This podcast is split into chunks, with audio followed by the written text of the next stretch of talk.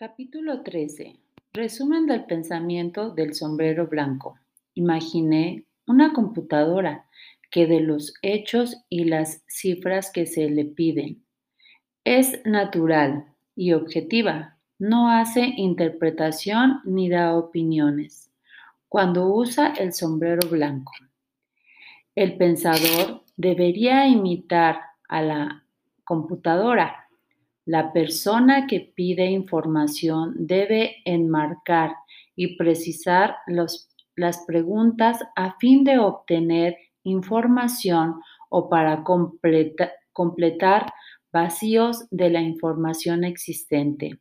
En la práctica existe un sistema doble de información. El primer nivel contiene hechos verificados y probados hechos de primera clase. El segundo hecho que se cree que son, que son verdaderos, pero que todavía no han sido totalmente verificados. Hechos de segunda clase. La creatividad varía desde siempre verdadero hasta nunca verdadero.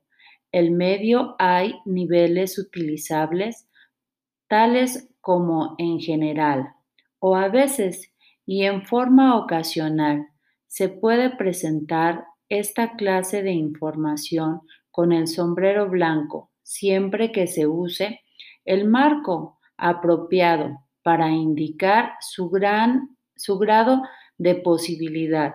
El pensamiento de sombrero blanco es una disciplina y una dirección. El pensamiento es fuerza por ser más natural y más objetivo al, presentar la información. Te pueden pedir que te pongas el sombrero blanco o puedes pedirte a otro que lo haga. Se puede optar por usar o por quitárselo.